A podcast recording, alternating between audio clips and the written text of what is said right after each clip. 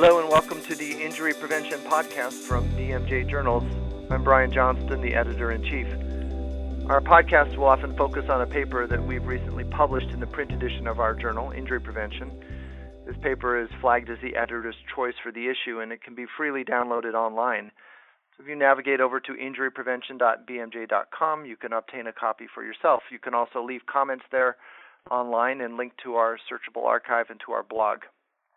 Today we're going to look at the paper Preventing Deaths and Injuries from House Fires An Outcome Evaluation of a Community Based Smoke Alarm Installation Program. This is a paper that appears in our April 2014 issue, and to talk about it, I'm joined by two of the authors. Dr. Greg Istre is a pediatrician and epidemiologist who serves as the medical director of the Injury Prevention Center of Greater Dallas.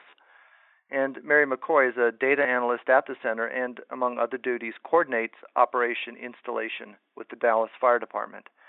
So, a warm welcome to both of you to the podcast. Thank you. Well, thank you, Brian. Good to be here.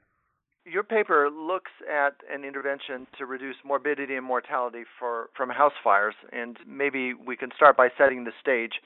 Can you describe for us how big an issue this is in the United States and perhaps globally?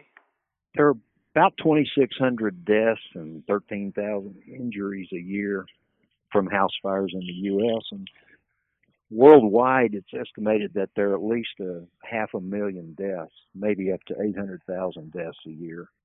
The U.S. has shown a lot of improvement in its rates over the last 30 years or so. Rates 60 to 70 percent lower than they were, but but uh, we still rank in about the middle of the developed countries in our house fire death rates. And it is one of the leading causes of injury death for many age groups uh, in the U.S., especially children. One of the most compelling things about this work, I think, is that we believe injury and death due to house fire is imminently preventable. Uh, what sort of interventions do we know or do we believe uh, work? Yeah, we certainly know that they are preventable. And they're, they're preventable through measures that might prevent the fires themselves, like safe use of space heaters and cooking and avoiding smoking, keeping lighters and matches away from children, things like that. But if there is a fire, then clearly having a smoke detector to provide an early warning is an important uh, prevention uh, measure in terms of preventing deaths and injuries. And having an escape plan is undoubtedly important for people to be able to get out of the burning house and and also the fire sprinklers uh, may be the most effective prevention measure, but they're also the most expensive, and for many poorer neighborhoods, they're unaffordable, unfortunately. The project uh, that you highlight in your paper was something I, I quite enjoyed reading about it. It was uh, a truly traditional public health model uh, of problem identification, design of an intervention, and then evaluation. It was a, a lengthy undertaking. Um, I think you cover almost 10 years of, of your experience in your data analysis. Um, you want to give us a little background? How did this program get started?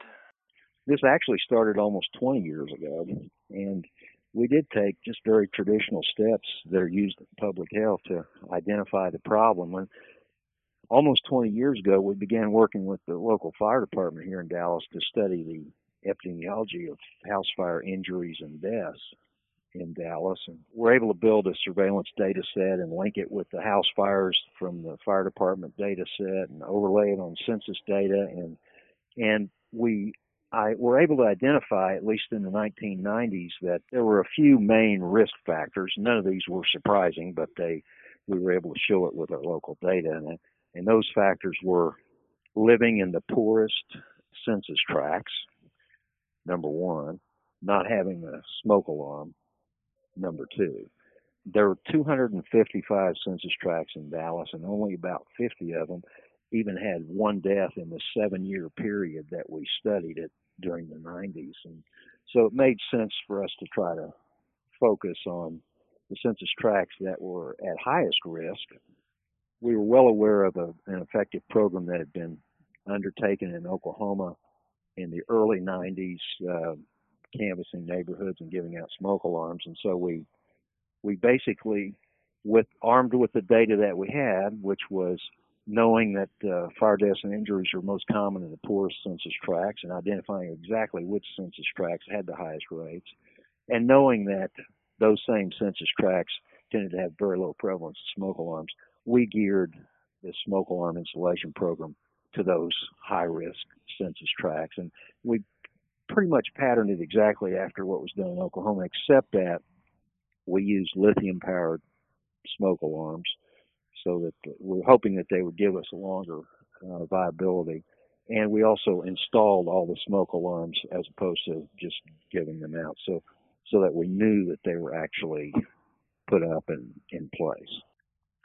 So this is what you call Operation Installation. And um, Mary, do you want to tell us any more about what this program looks like uh, in in day-to-day operation? Sure. Um, briefly, Operation Installation works like this. We start with four teams. Each team will have a fire engine. We use the fire engine to generate interest in the neighborhood as it moves kind of slowly down the streets. Uh, people are more likely to open their doors when they see the fire engine, and also they respond very uh, favorably to um, firefighters. There are usually four installer teams with each engine. Uh, usually each team will be made up of a fire inspector, a firefighters, and then one or two volunteers. Each team will basically go door to door installing free lithium power smoke alarms. Um, we also collect data using a survey form. Uh, we try to do this once a month on a Saturday between 8:30 and 12:30, so not too much time for our volunteers. Uh, and then we uh, install around basically about three to 400 plus uh, smoke alarms per session, and uh, the data that we collect is entered in the computer for evaluation. So your paper actually then goes on to describe a controlled comparison of intervention and non-intervention households in these identified high-risk census tracts. How many homes and people were involved in your study? Um, yeah, we we call them program homes and non-program homes. Just just to uh, to clarify, and program homes were the ones that we actually got into and installed at least one smoke alarm. And the non-program homes were the re- basically the rest of the houses in the same census tract. So they were on the same blocks in the same neighborhoods. As it turned out, we got into about 8,000 houses, uh, which housed about 28,000 people, and we put in 20,000 smoke alarms roughly. But we did not get into about 24,000 homes with about 79,000 people living in those we call the non-program homes. And what were the outcomes then that you, you followed to assess the effectiveness of your program? Well, fortunately, because we had this surveillance system that we had set up in the 1990s, we were able to look at deaths and injuries from house fires, which is the ultimate outcome that we called a case a, a death or an injury that was related to a house fire in one of those uh, 36 census tracts that we had gone into with operation installation. And during the time that we followed it from 2001 through 2011, we had, uh, like like I mentioned, about 28,000 people. But uh, we some of those tracts that we had uh, installed smoke alarms early during that time period, we had up to 10 years of follow up. But other tracks that we got to later, we had less follow up, and on average, we had about five years of follow up for the entire population there. But there were 42 cases, and 38 of them were in non-program homes, and the, the non-program homes in those census tracts had a rate of deaths and injuries of 9.6 per 100,000, which is about, by the way, just almost exactly what the rate had been in the 1990s when we looked at these same census tracts and identified them as the highest uh, risk. That's compared to the rest of Dallas, which has a rate of about two per 100,000. But in the program homes, there were only four cases, and that translated to a rate of about 3.1 per 100,000. So it's about 68% lower rate of deaths and injuries in the program homes that we had put a smoke alarm in. So we, we felt like that was a pretty good sign of, of success. It was, of course, statistically significant. We did multivariate analysis comparing the uh, various factors among the census tracts, and we found a an efficacy of around 65% or so from that analysis as well. One of the uh, one of the interesting things to me that you did uh, was to unpack the intervention a little bit. You uh, went back into a sample of, of your program homes to monitor the functionality of their smoke alarms over time, and the results of that investigation are reported in a companion paper, which is also in this month's issue of the journal. Mary, um, can you tell us what you found when, when you went back and looked at those alarms? What we did is we conducted a random sample survey of houses uh, that have smoke alarms installed through Operation Installation uh, two, four, six, eight, and 10 years ago. Um, what we found is, as you might expect, uh, we found that the percentage of currently installed smoke alarms really declined over time, and by year 10, only 55% of the smoke alarms were still present. So that means that 45% of the smoke alarms were removed, and I think we were really surprised that such a large number were missing. Also, what we found were those that were originally installed that were still working were substantially lower in years 6 through 10 compared to years 2 to 4. And again, by 10, uh, by year 10, around 20% of smoke alarms were uh, still working. The other remaining that were about the 35% that were still remaining were not working, basically due to battery issues or the smoke alarm had failed. Uh, another thing that we found was that the the median time that the home had at least one working smoke alarm appeared to be five years, which corresponded with the outcome evaluation of Operation Installation, which found that the program, uh, again, was most effective in the first five years um, after the smoke alarm was installed. So the um, the proportion of functioning smoke alarms clearly declined over time. Were there any other predictors besides time elapsed of having a non-functioning alarm? We did conduct uh, multivariate logistic regression, and we uh, found four factors that were associated with um, having at least one functioning operation installation smoke alarm in the home. Uh, we found that homes that had the original resident and follow up, follow up, and um, homes that uh, originally had more than one uh, smoke alarm installed were more likely to have a working smoke alarm. Uh, we found that homes that had smokers and the number of years again since the smoke alarms were originally installed, again, were less likely to have a working smoke alarm present. So, as you point out, these uh, these results in terms of the proportion of remaining functional alarms uh, clearly align nicely with the outcomes reported in the primary paper. Were there other takeaway lessons uh, from the for the prevention community? Have you changed your intervention in any way in light of these findings? Well, the main one actually is that the, this population apparently didn't maintain their smoke alarms, and the 45% of alarms that had been removed was uh, was a surprise to us, and that was associated with having a different resident in the house when we did the follow up.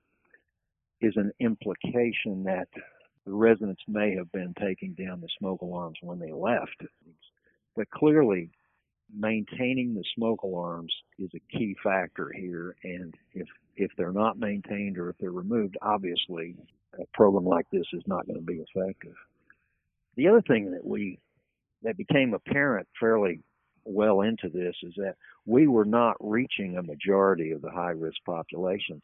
On average, we were only able to get into about 25% of these of these houses, and and we are working on ways now to try to increase our reach. Well, congratulations, both of you, on an important study. I really enjoyed reading about it, and I think our our readers will as well. Do you want to tell us what else is going on in in Dallas? What other issues have been keeping you busy, Greg?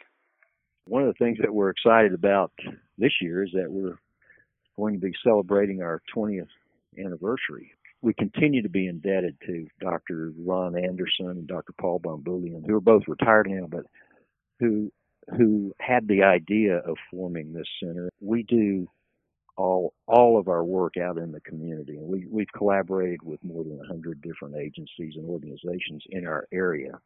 We've been working on a variety of injury topics, including motor vehicle, pedestrian, uh, house fires, falls, child abuse prevention, and we, but we've evolved over the years to try to leverage our capacity by working with other groups to try to get them to incorporate evidence-based proven effective strategies into into their agencies and organizations. We feel that's probably the most effective way ultimately to work. For example, fire departments incorporated operation installation into their routine. They do most of this. Mary coordinates it, but uh, the fire department sends a lot of their staff um, out to do these uh, sessions. And we've been working with schools and daycares to incorporate child passenger safety into their routine, and we're working with home visitor programs to incorporate injury prevention into their activities. And been pilot projects with churches to implement elderly fall prevention programs and local clinics to expand injury prevention counseling work. So we're, we're really trying to leverage our ability to do injury prevention through other agencies like that. Well, congratulations to you, to your center, and to your community partners. This is, I think, the second paper that we, from uh, your center we featured in our podcast, which is a sign that you're doing work that, that we acknowledge is important and innovative and worthy of, of study and replication. So that was uh, Dr. Greg Istre and Mary McCoy discussing their paper in the April 2014 issue of Injury Prevention. It's called Preventing Deaths and Injuries from House Fires An Outcome Evaluation of a Community Based Smoke Alarm Installation Program. The paper is this month's Editor's Choice, and as always, it's available without access restriction at the journal's website. That concludes this edition of our podcast. You can join us in June for highlights of the next issue. In the meantime, have a look at our blog for news, opinion, comment, and discussion.